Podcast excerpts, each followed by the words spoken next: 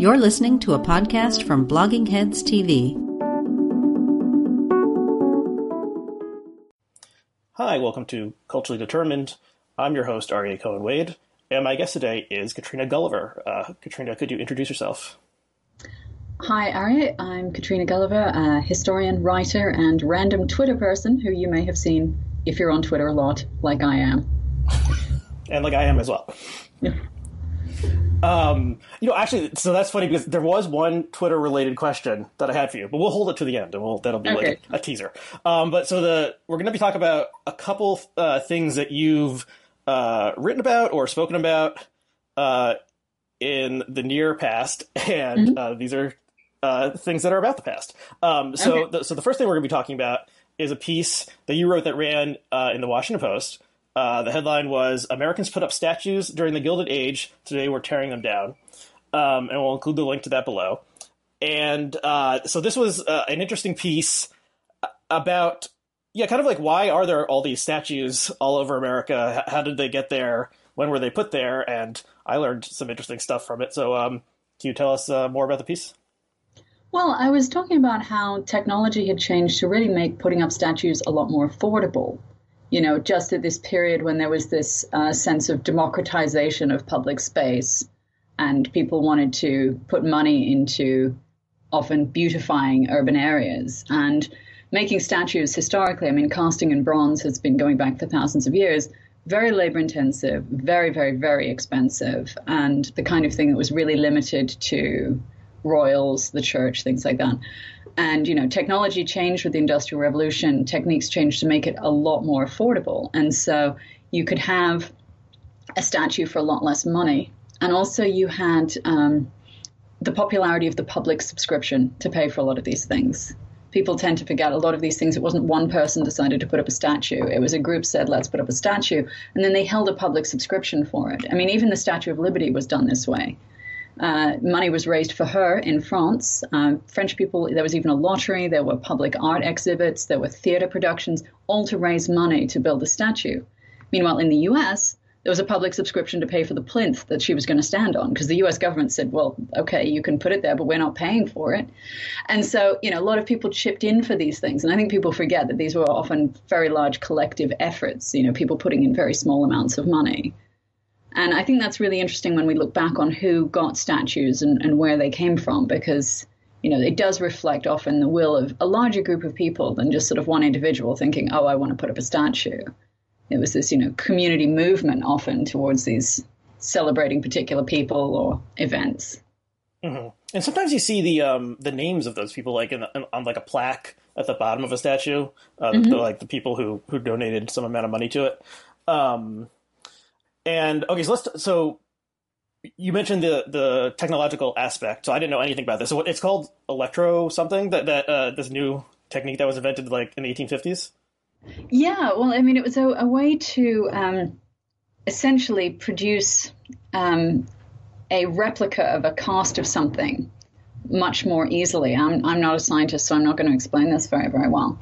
But think of it as like 3D modeling, kind of like the 19th century version of the fact that you can now print out a 3D model of a gun or something.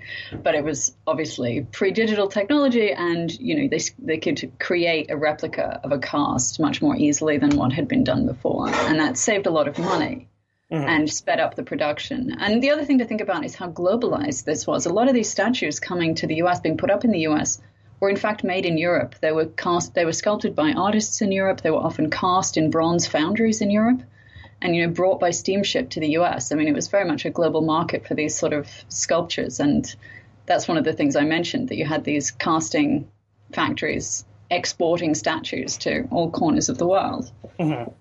Um, and you know that one was in White Plains, New York, that made, became one of the major um, American ones.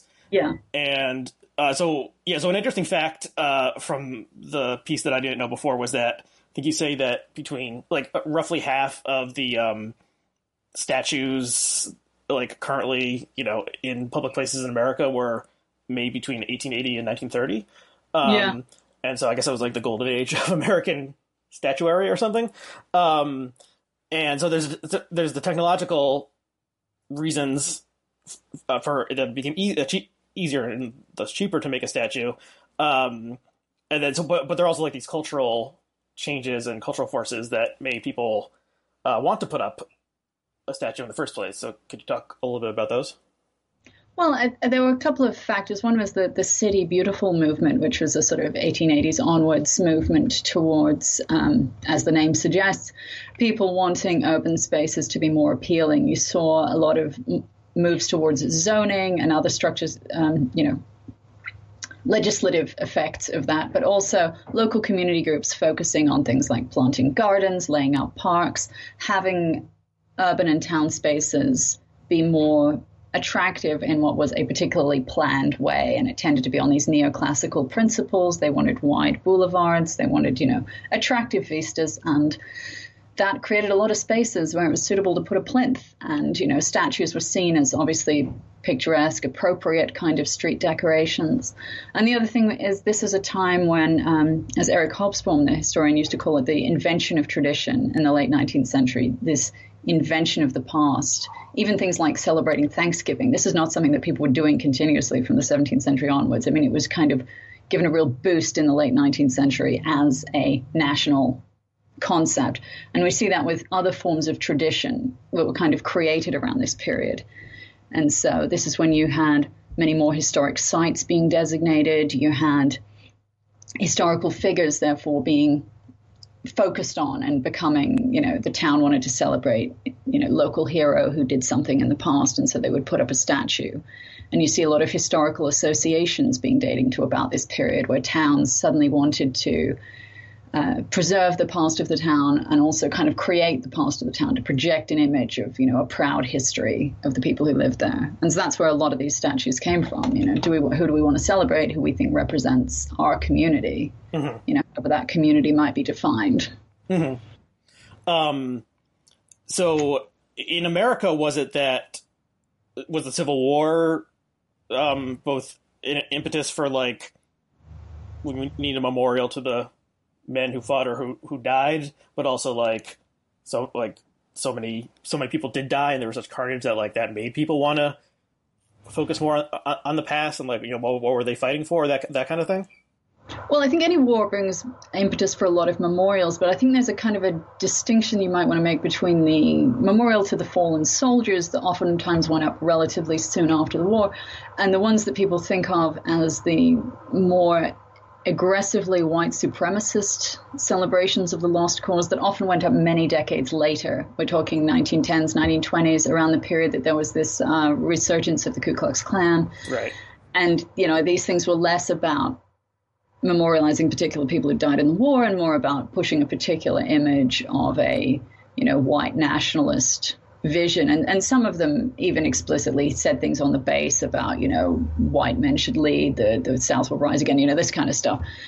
You know that i think is probably detached from memorials that went up immediately after the war that was you know to the dead of whatever regiment. Mm-hmm. um, yeah and i remember the uh, there was okay so there was this initial period i guess it was it at, at, right after the uh, charlottesville um, violence in 2017 of pulling mm-hmm. down statues, and then there was a video of a group of people pulling down a Confederate statue that was just like an anonymous soldier, and when it mm-hmm. hit the ground, it like crumpled, like it had been made. Uh, it was like an aluminum can or something. Like it, mm-hmm. it, it just like you know fell apart very quickly, and then people who knew were like, well, these were kind of like mass produced in a very cheap way, and were like distributed by you know daughters of the Confederate whatever veterans, and and and put up and then given yeah some sort of like local local meaning, but like they were you know I don't know like kind of like action figures or something, just like mm-hmm. produced in a in a in a mass way. So that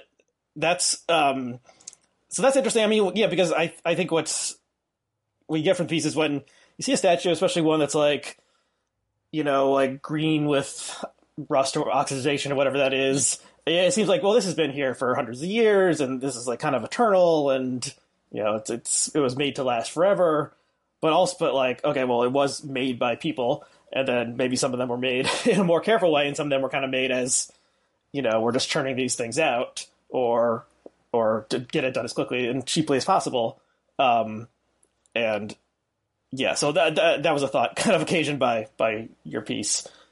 Um, but okay, so but I want to. Okay, so, sorry, dude, were you gonna say something? No, I, I was just interested in what you said because the other element of the mass production of these sort of things was not statues; it was um, tombstones and funeral statuary. Because mm-hmm. the Victorian period, people were really into mourning in a way that they hadn't been previously, and that's when you'll get these really elaborate weeping angels and stuff like that in graveyards and oftentimes they were mass produced. You know, if you were expensive and fancy, you could afford to have someone, you know, cast, you know, carve something in marble for you. If you were not, you would buy something that might have been cast in cement or, you know, something like that. So they were kind of the knockoff mass produced versions of these things. And I think that's also part of this same discourse of this period, the putting up of monuments even to your own family members if you could afford to. Right, that's interesting. And uh, yeah, and if you walk through Victorian or old cemeteries, you see these ones that are just uh, like a common one I've noticed is it's like a um, it looks like a, a tree branch or something that's been shattered, mm-hmm. like the you know the life cut off too early. Yeah. So that's something that I, I guess is not really that trope faded out at some point. Yeah. Um, and yeah, def- there definitely was a lot more uh, I don't know creativity about uh, what what will go into a cemetery uh, back then when it seems like now, I mean, you know, like this whole history of like the cemeteries were like the public spaces, the first public mm. spaces, mm. and people would like picnic in them, and because it was open space far from the city and stuff like that, so people would spend more time and maybe they'd visit their deceased relatives and have a picnic also, or something like that. So people would have more of a different relationship to it than than we do now. Um. Okay, so I want to talk a little bit about uh, the pulling down of the statue. Um, mm-hmm. you, you, mm-hmm. don't talk about this explicitly in your piece; it's more about the putting up. But uh, so we're in an age where um, uh, an iconoclastic age, people are pulling down statues, and it made me think like, you know, why why is it why does this become a focus? Uh, why do people care so much on both sides about the statue? Um, what you know, why are there um, uh, soldiers or or police officers who look like soldiers surrounding certain monuments and and guarding them like they're guarding you know uh, uh, Fort Knox or something like that. Um, why why do we care about this so much? So do you have any any initial thoughts on why so, so, why both people still really care about statues and why now it's become like one of the focal points of like literal violence uh, these statues well, I think, as you say, it's been coming for a few years. And, you know, in Britain, there was the Rhodes Must Fall thing in Oxford, which was to do with um, the influence of Cecil Rhodes and his legacy in Oxford, but particularly also a statue of him. And, you know, oftentimes it is around a particular historical individual who has a legacy that, you know, does still resonate. And I think in many cases, you know, people do find offensive. But I think some of the other the other statues you see coming down seem to be just a little bit more random, and I think some of the people pulling them down maybe don't know who the person was. There was some cases that I saw reporting, you know, statues of abolitionists. You know, it's like, well, if if your argument is you're doing this for Black Lives Matter, I'm not sure that that's really your ideal target. I mean, taking down obviously the statues that were to the Confederacy that were explicitly white supremacist, you can say, well, yeah, obviously, I mean, these things don't really deserve a, a place in our public sphere anymore. But I think, as as you say, I think these things often get a bit out of hand, and you know, we've had statues coming down that I think possibly there's less of a strong argument for taking them down. I don't know. Um, I think it raised a lot of questions too, though, about what should be in these public spaces. Are they things that you know the general public should get a vote on? Are they something that you know there should be some sort of public consensus over what should be in these spaces? I I don't know that there's necessarily so much of a, an interest in replacing these statues with something else, although it did happen in Bristol where the Ed, Edward Colston statue got taken down, got thrown into the harbor. Uh, he was a slave trader. And is he, so I've never heard of this person before. Is this a, a prominent figure in the UK or? Uh, I would say he's prominent in Bristol in terms of the fact that he a lot of things are named after him in okay. the town, and he in his lifetime gave a lot of money to things, and so his name's on a lot of stuff. Um, but the debate around his statue really sort of came to the fore. I want to say in the last five years, um, people had been arguing about the fact that it shouldn't be there, that he represents a particularly uh, nasty legacy, and that we shouldn't be regarding him as, you know, a proud father of the city, as it were. So anyway, his statue was ripped down and thrown in the harbor. You could say fair enough. And then it was replaced uh, a little while ago. Someone had actually made a statue of one of the women who had been involved in tearing the statue down and put it up in his place, which I thought was actually quite clever. I mean, they'd worked very quickly, whoever the artist was, I can't remember, and they built this statue of this hmm. uh, woman protester. Uh-huh. And now that's been taken down too. So. Oh, was that taken down by a crowd or by the city? I think it. I think it was probably taken down by the authorities, but I'm not 100. percent That's funny. Um, yeah, I mean, this is like it, it's a deep subject that is strange to me in some ways. Like there's it, there, there's things that almost go, that I think go like beyond logic uh, when when people are talking about this stuff. Um, so okay, so so taking down you know the Confederate statues that's been a flashpoint for a long time in the U.S. Mm-hmm. Uh, Columbus statues are yeah. another one, um, and as you know, a lot of these statues were put up by like Italian American associations and uh, seen as you know uh, memorializing the uh, contribution of Italian Amer- Italians or Italian Americans to uh, the American story. And uh, you know, and now people have a somewhat different view of Columbus than they did 100 years ago. But a lot of Italians, uh, there's still a um, connection there. They still see it. You know, this is the whole like this is connected to the Columbus Day thing, which some people want to rebrand as Indigenous Peoples Day or, or something like that. Um, and yeah, so so it's complicated, and then I just want to. There's a um, so I live in uh, Jersey City now, and when this when the statue toppling started, someone posted on Jersey City Reddit saying, um, you know, uh, what about you know, we really the the Columbus statue in Jersey City should be taken down, and um, I hadn't actually seen it before, and it's a it's kind of like um, a statue that must have been put up by uh, a nearby Catholic church, and it's kind of like Columbus, the crusading Christian. Uh, he's holding he's holding a cross, a giant cross, you know, up like this. Um, so it's not the traditional image of of Columbus. And so I guess there's a couple you know reasons people could get pissed off at that one. And then uh, so the, but the person who you know did, uh, laid out this post was uh, making you know making the case against Columbus, and they were like, oh, why don't we put someone else, a statue of someone else up who had a connection to uh, the area? How about Peter Stuyvesant? Um, okay. and, and there were like 50 people in the comments who were like, "Don't you know what Peter Stuyvesant did?" so it was it was almost a, yeah. So uh, there was just something funny there, but like, um, so Peter Stuyvesant was I, I, don't know his entire history. He was like the first governor, first or second governor of um, you know the New ne- Netherlands and New Amsterdam, and um, and and so Jersey City across the the Hudson River from um, Manhattan had you know had uh, Dutch settlements here as well. Uh, so yeah, so I mean, it's kind of like on the one hand, you know, yeah, like if we're looking for someone from like the 17th century to to put devote a statue to, well, they probably had some beliefs that we would not agree with today about a number of things because that was four or five hundred years ago. Um, so so that's part of it. Um, and then you know people were jokingly like, why don't we just put a statue of like a cat or you know or like a flower or something? So so I mean there's there's also this question of like what are you know modern statues and usually they're they they don't look like you know the statues from 1890 they're probably more much more abstract or they're not even they're entirely abstract or i'm thinking of the one of the bust of jfk which you know mm-hmm. that famous one which looks like it was done with someone's thumbs or something or yeah, the, the gertrude stein statue in um in uh, uh, uh, the uh, it's not I can't remember the name of the park, but there's a there's a Gertrude Stein statue not in Central Park, but in um, another park in New York City uh, on 42nd Street. So so yeah, so that's somewhat different also, and it's not like yeah, there just seems to be a level of abstraction from who the actual person was to this being more of, of an artistic thing as opposed to just a person. Okay, so I've been talking for a while. Do you have any, do you have any reaction to, to any of that? I do think it's hilarious that someone said, let's replace the evil colonialist Columbus with a statue of Peter Stuyvesant. I mean, the, Columbus has been such an issue for a while. I mean, I remember when I was a kid um, in '92, there was the because it was the 500th anniversary, in 1992. There was a lot of contention there about Columbus Day, about how it was celebrated, and I think it was around then you started getting some places renaming it Indigenous Peoples Day.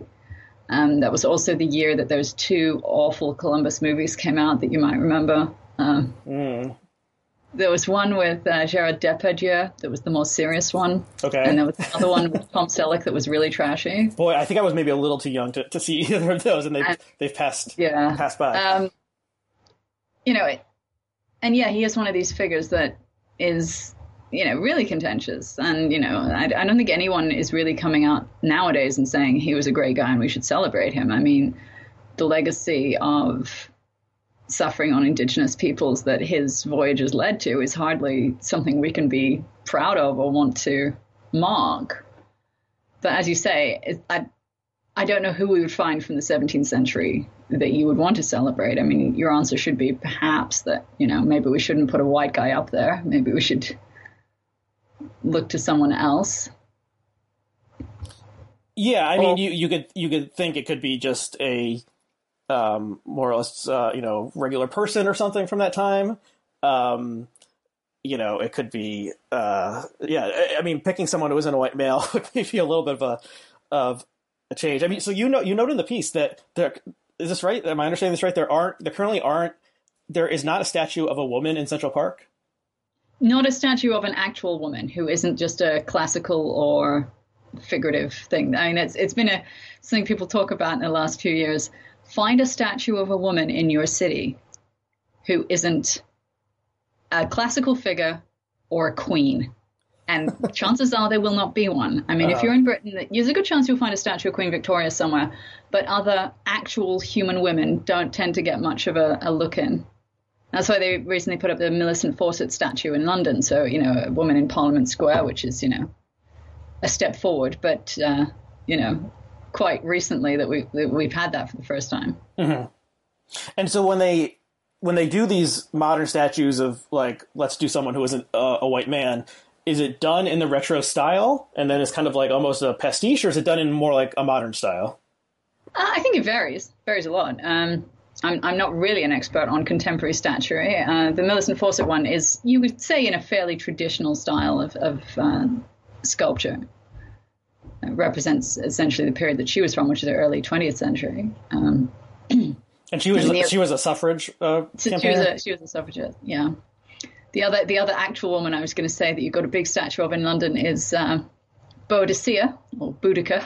Right. so I guess she was a real person. But was she a real person? I thought time it, is- she's like a semi mythical, but maybe she was real, like a Celtic queen. I think she was real. Okay. Um, what what we know about her and her interactions with the Romans are probably a little embroidered. Okay. Um, okay, so let's talk about tearing down the statues. Um, so I, I was thinking about um, uh, the first. The, uh, there was a, there's a famous instance in American history of tearing uh, during the Revolution, tearing down the statue of King George III that was in Lower Manhattan, and you know s- smelting it or whatever and turning it into bullets. That's at least how they teach it to you, like in elementary school. I don't know if it really happened like that, um, but that that's maybe the most famous um, tearing down of a statue in most of U.S. history. And then there's the tearing down of statues in the popular conception of like uh, statues of Lenin coming down after the fall of the Soviet Union, um, the statue of Saddam being torn down um, during the first, you know, like week three of the Iraq War, and it had to be helped by um, the uh, you know American tanks and stuff had to help pull it down, um, which was like looking back, uh, you know, a pre- pre- prescient metaphor about you know what it would take in that country, um, and and then and then it, so those are those are tyrants, who, you know, and and the government has changed, and and tyranny has fallen. Uh, at least people think tyranny has fallen, and so they run out to start tearing down uh, the hated statue of the of the tyrant. So so it, this is different than what's happening now because as you said, um, you know, they're going after Columbus and uh, you know um, Jeb Stuart or something, but they're also going after some random person who was like an abolitionist whose statue was near the Wisconsin Wisconsin State House or, or something along those lines. Uh, maybe it was in Minnesota, but yeah. So there's there's almost like a statue tear down fever. Like uh, like this is like a meme that, that's spreading and people like want to get in get in on the action. And I mean, I'm sure it's it must be really exciting if you're like literally pulling on a rope with like a dozen or so of your comrades, and then and then the thing topples and everyone claps. That has to be super fun.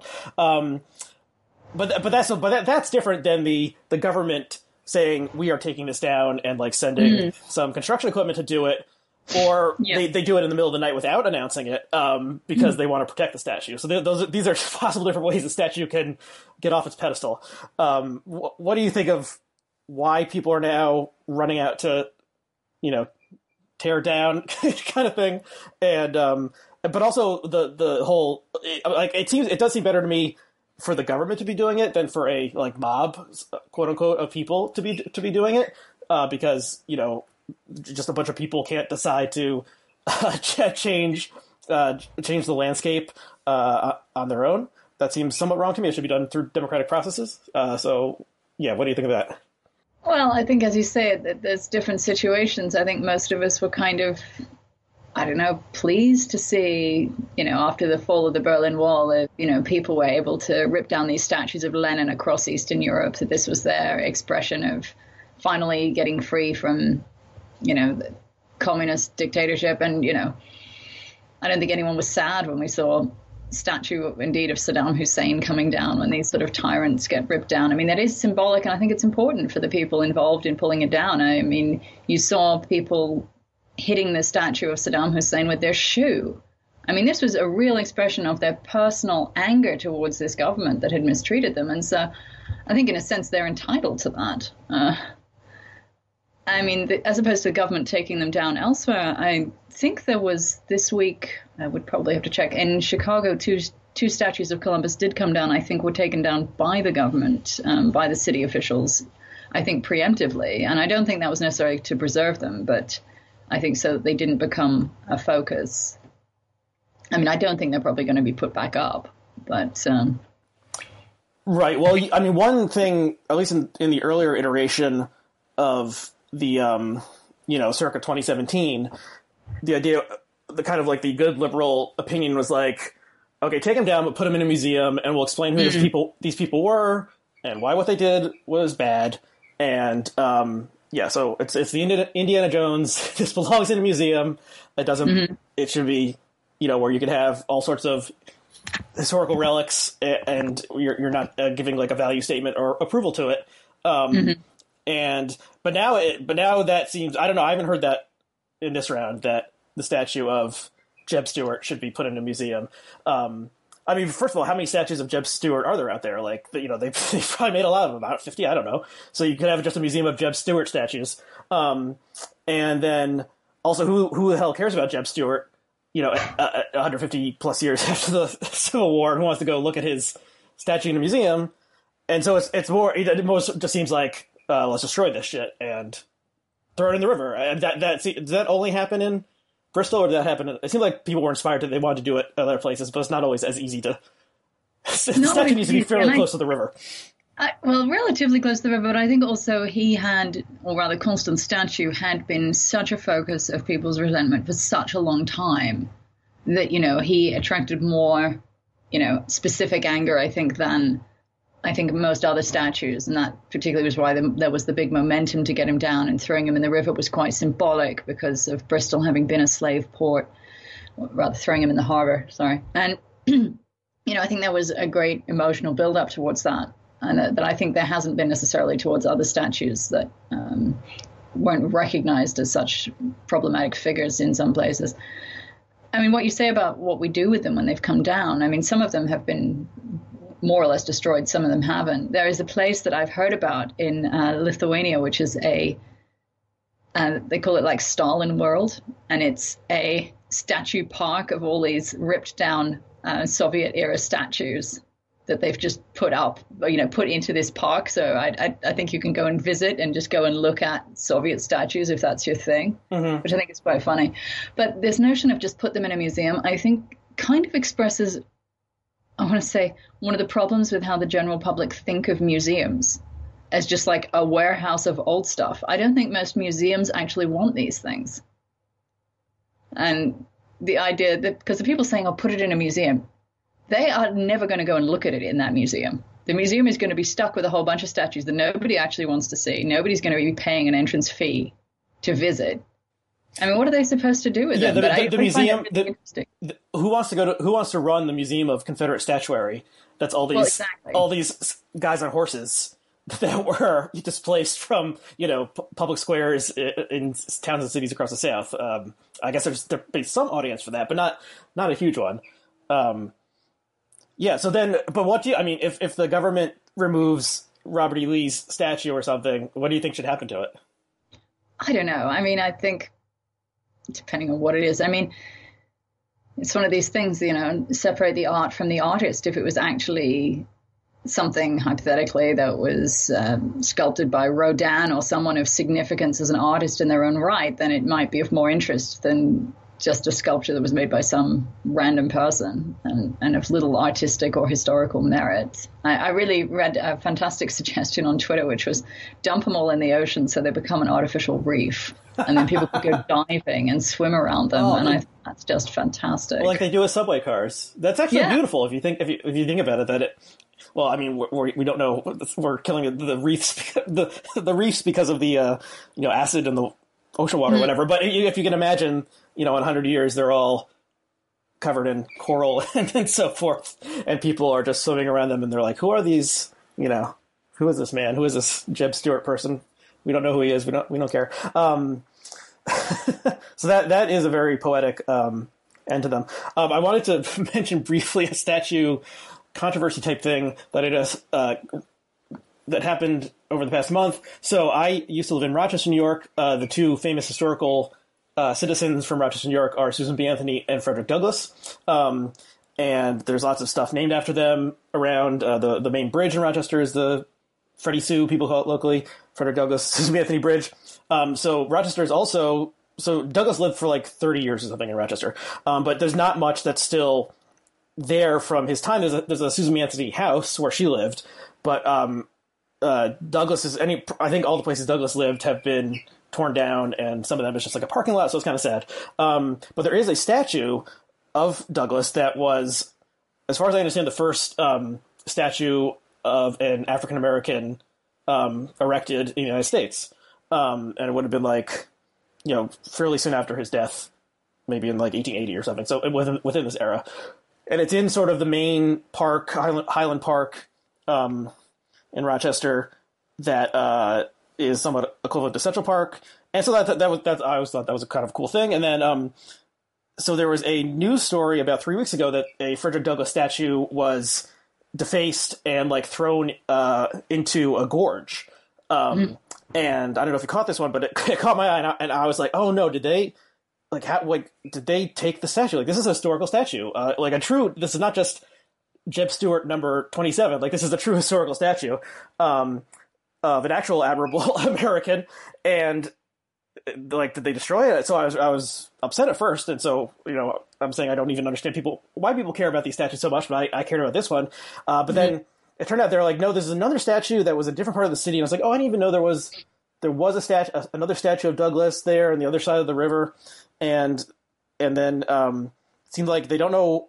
You know, some people took it off and threw it like down a gorge, or, like into a river, and so it was destroyed. But then I was just look, trying to close the loop on this, and so what actually there's a, what actually happened was that um, a couple years ago there was a like civic art project um, where a sculptor made twelve or, or something like that um, copies of the original Douglass statue, and then changed them in some ways where like maybe uh like the hand was like missing or something or like there was like an empty space you know where his chest would be or something. So use like modern techniques such that each one looked a little different and didn't really look like the real one. And they and they put them all around the city in some some in places that were uh, relevant to Douglass's life and some just in like parks and stuff.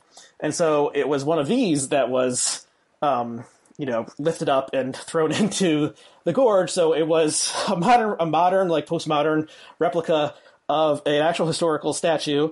Um, and so, but just a couple, like, just like a couple days ago, uh, they replaced it. They had like kept, they had like put out 12, but made thir- 13. There was like one still in the warehouse. So they replaced the one that was thrown in. Um, and put it in a spot that actually does have some historical interest because it's it was a um, spot where escaped slaves would um, go to and go up the Genesee River and into Lake Ontario and head to Canada. So, um, but it but it also like so it was more like an, a piece of art and a replica than an actual thing. But the way it was Mm-hmm. reported originally, uh, it was like like they're going after Frederick Douglass now. Like no one, no statue is safe. They're destroying Frederick Douglass. These crazy lefties. And then if you thought about it for a second, you'd be like, well, it's possible that some lefties went after Frederick Douglass, but probably more likely that like some righties tried tried to take down Frederick Douglass. I guess they they don't know who actually did it, but um, but yeah, so it's strange. It's a strange overall. And the, anyway, if, if you want to go to Rochester, the, the statue has been replaced there, thankfully. Um, and I don't know if they're. I thought this was just a temporary exhibit or something, but I guess they're maybe they're going to leave it up forever. But you know, they're made out of plexiglass or something, so it's fairly easy right. to like lift it up and throw it in the river. If, just a couple people, if they wanted to, as opposed to you know needing a bunch of people. Um, so yeah, I don't even know wh- what to think about that, that entire episode, but but people still care about statues, uh, even if they're kind of like weird fake ones. Yeah, I mean, I, I find it really interesting that I, I suspect, kind of cynically, that some people who want to take down statues, and also some people who are suddenly desperately, oh, let's protect this, this is part of our heritage. I think if you'd asked these people a year ago, none of them had heard of this statue or this person that the statue represents.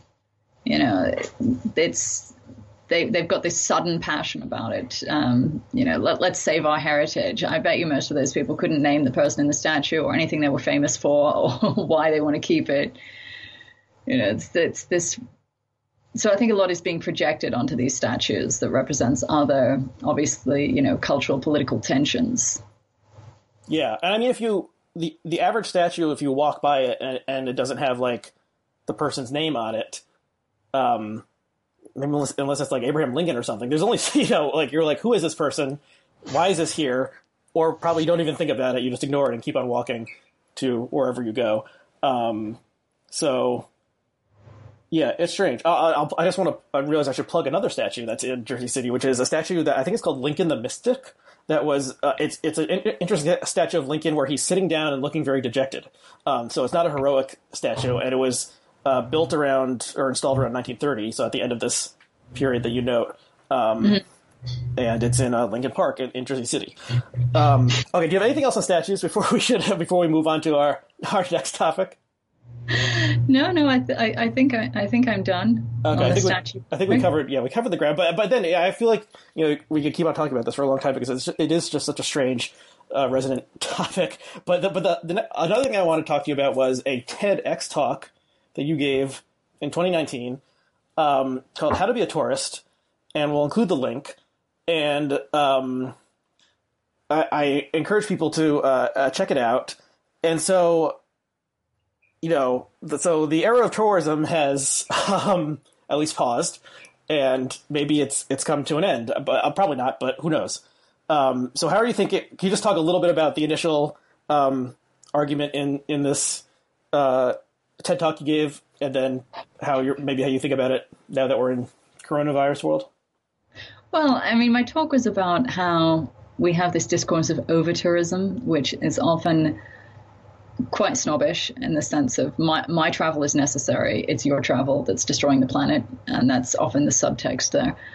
And it's much like many discussions of overpopulation. There's always just enough of me, far too many of you, you know, which, which is often the not so hidden subtext of these things. And when it comes to travel, people, particularly these days of um, Instagram and social media, it's very much a an experience that they're wanting to project onto another audience. So it's not necessarily what they're experiencing; it's the image of what they're experiencing that they want to send to someone else. So you know, taking the selfie in the right place with a beautiful view or whatever. And you see these photos of people. Obviously, we all know the crowds of people with selfie sticks. It's like they're not even experiencing the environment they're visiting. They're only seeing it through their own screen in order to get the right photo or whatever for for Instagram likes later on. And so, you know, I was talking about you know the importance of travel and thinking about what you're doing as a traveler and whether maybe it's not necessary to visit to some of the more over touristed areas. You know, maybe if you really want to do the right thing, you should just not go to these places if you actually care about them. Um, you know, because people talk about conscious travel, and it's always about how you can travel but do it more ecologically. It's never about how you can just not. You know, maybe that that's the best thing to do. Although, of course, now we're in a situation where pretty much most of us are just not traveling, and that raises questions too, because you see places where economies have become entirely dependent on travel and not just on local travel. Um, a lot of cities are really dependent on people flying in from all over the world to maintain their economy. And when that's not happening, you know, you've got cities that are major travel hubs like Singapore currently getting basically no visitors. And that's, you know, hugely disruptive to their economies when you have huge proportion of the population otherwise employed in ways that depend on travel. Right.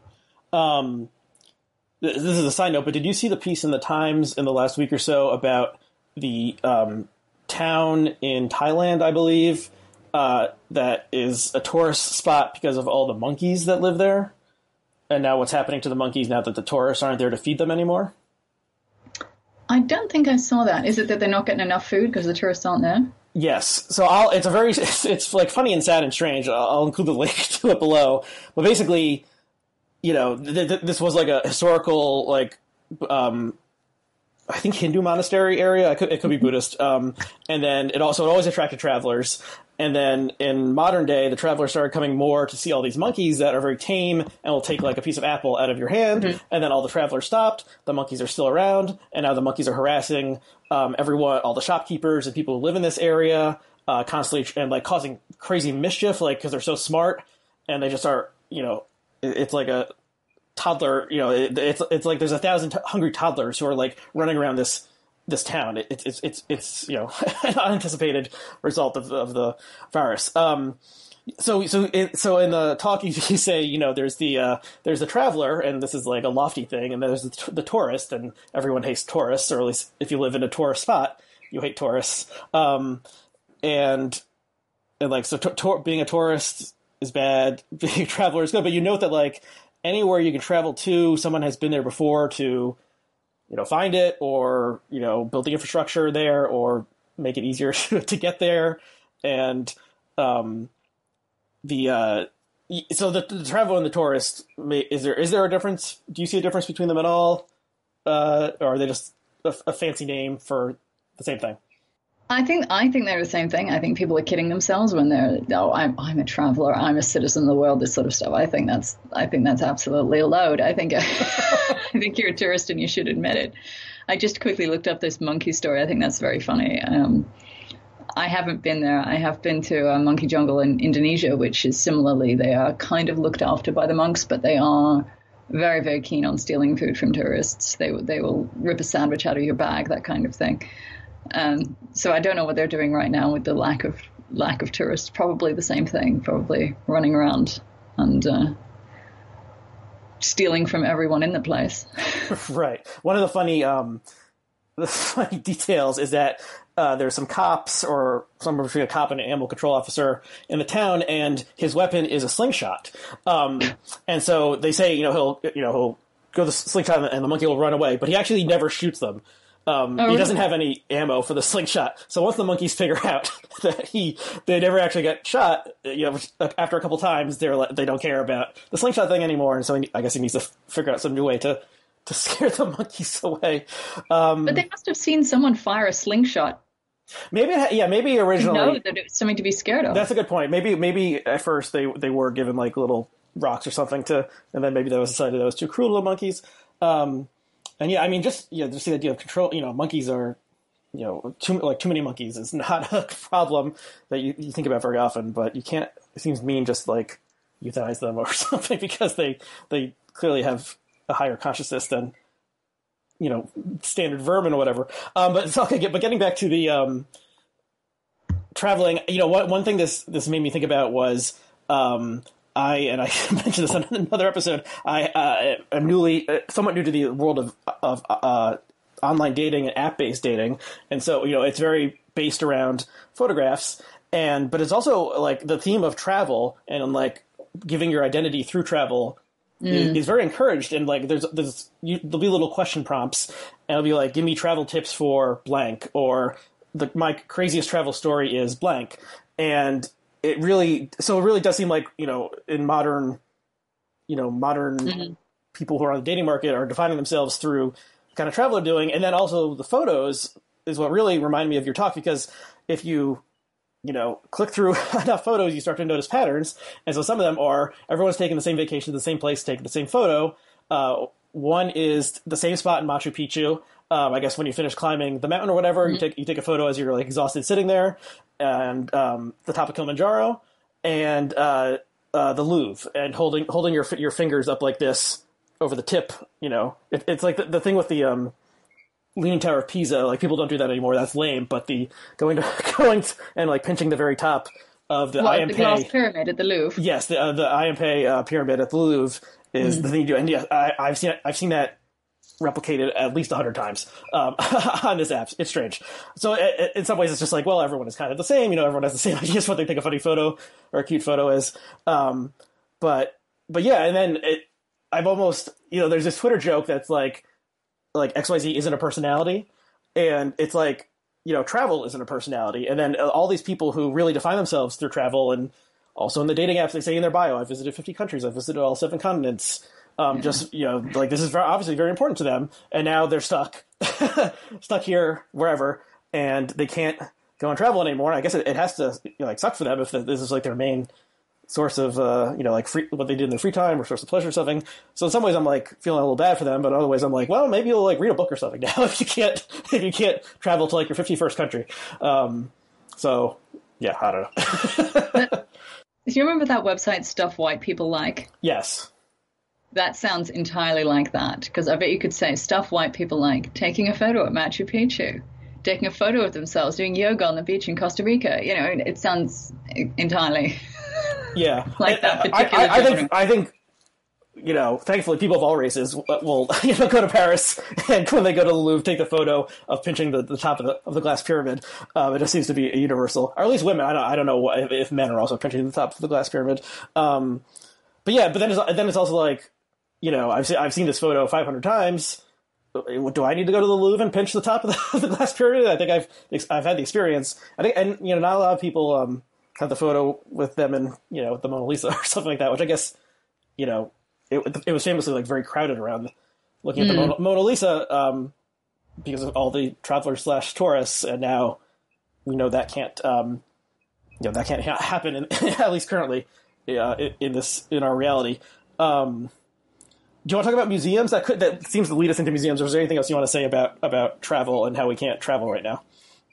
Um, no, I think I think it will be interesting though to see how the travel industry sort of restores after this. You know, which kinds of travel people go back for and which kinds they don't, particularly if, God forbid, we don't have a vaccine and people are still having to think about, you know, safety and risks of catching the COVID you know what kind of travel people will be willing to risk and what kind they won't.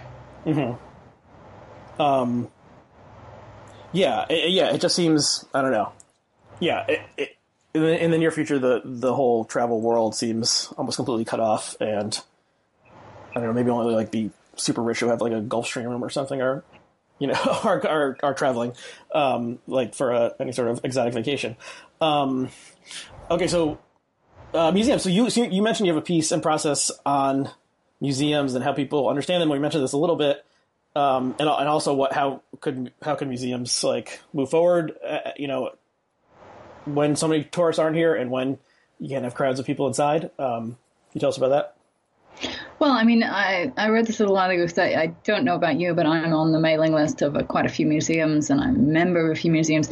And you know you're kind of used to getting lots of emails from them saying we need money. I mean that's you get an email from them every week give money to others that and the other. And then when the coronavirus broke out and they start sending more of these emails and they're more desperate and you start realizing they're really really really in trouble. I mean some of uh, particularly smaller museums museums that aren't you know really state sponsored or that don't have large sort of endowments are really really struggling uh, particularly if they're in cities that have been closed off to travel, and they're dependent largely on long distance visitors to maintain their uh, business. I mean, museums often depend on things like school visits as well, and that's been out of the question while schools have been closed. And so I think it's going to raise questions about how we think about what museums do in order to raise money. There's been museums taking different approaches to put more of their stuff online. Um, you may have noticed this Museums Unlocked thing on social media where a lot of museums are showing elements of their collection, and it's great. I think it's wonderful. People are learning more about what's there, but I don't know how much that's actually going to turn into income for these museums in the mm-hmm. future. I don't know how many people are going to have seen that on Twitter and thought, "Oh, I've definitely got to go to that museum once once the coronavirus is over." Yeah, and I think it's just going to raise a lot of questions about what museums will survive. I mean, your big ones like you know the V&A, the Met, the Louvre. I mean, obviously they're going to survive. No one's no doubt about that. But it's going to be the the littler, more idiosyncratic museums that I think they will struggle more, particularly if they're in expensive cities. Mm-hmm. Um, yeah, just a couple days ago, the um, Tenement Museum in on the Lower East Side of Manhattan announced that they were like laying off all of their tour guides. Um, mm-hmm. So, which was like 75 people, so it seemed like the bulk of their staff.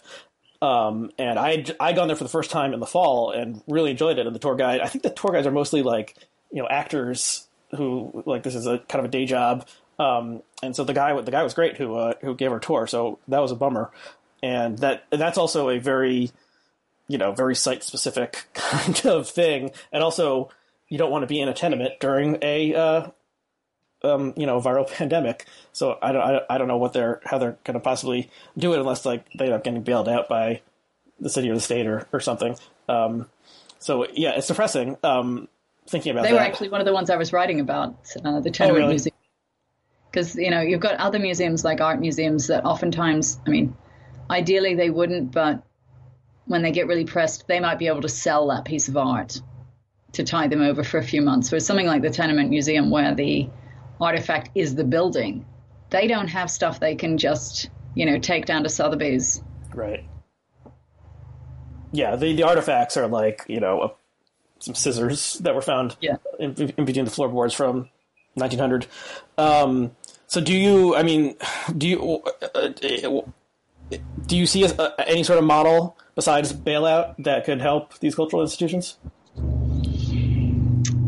Yeah, I, I really don't know. I mean, I was thinking of something there was um, one of the theatres in London did um, a production recently, or are doing multiple productions, and I'm the name the name they've given it is slipped my mind.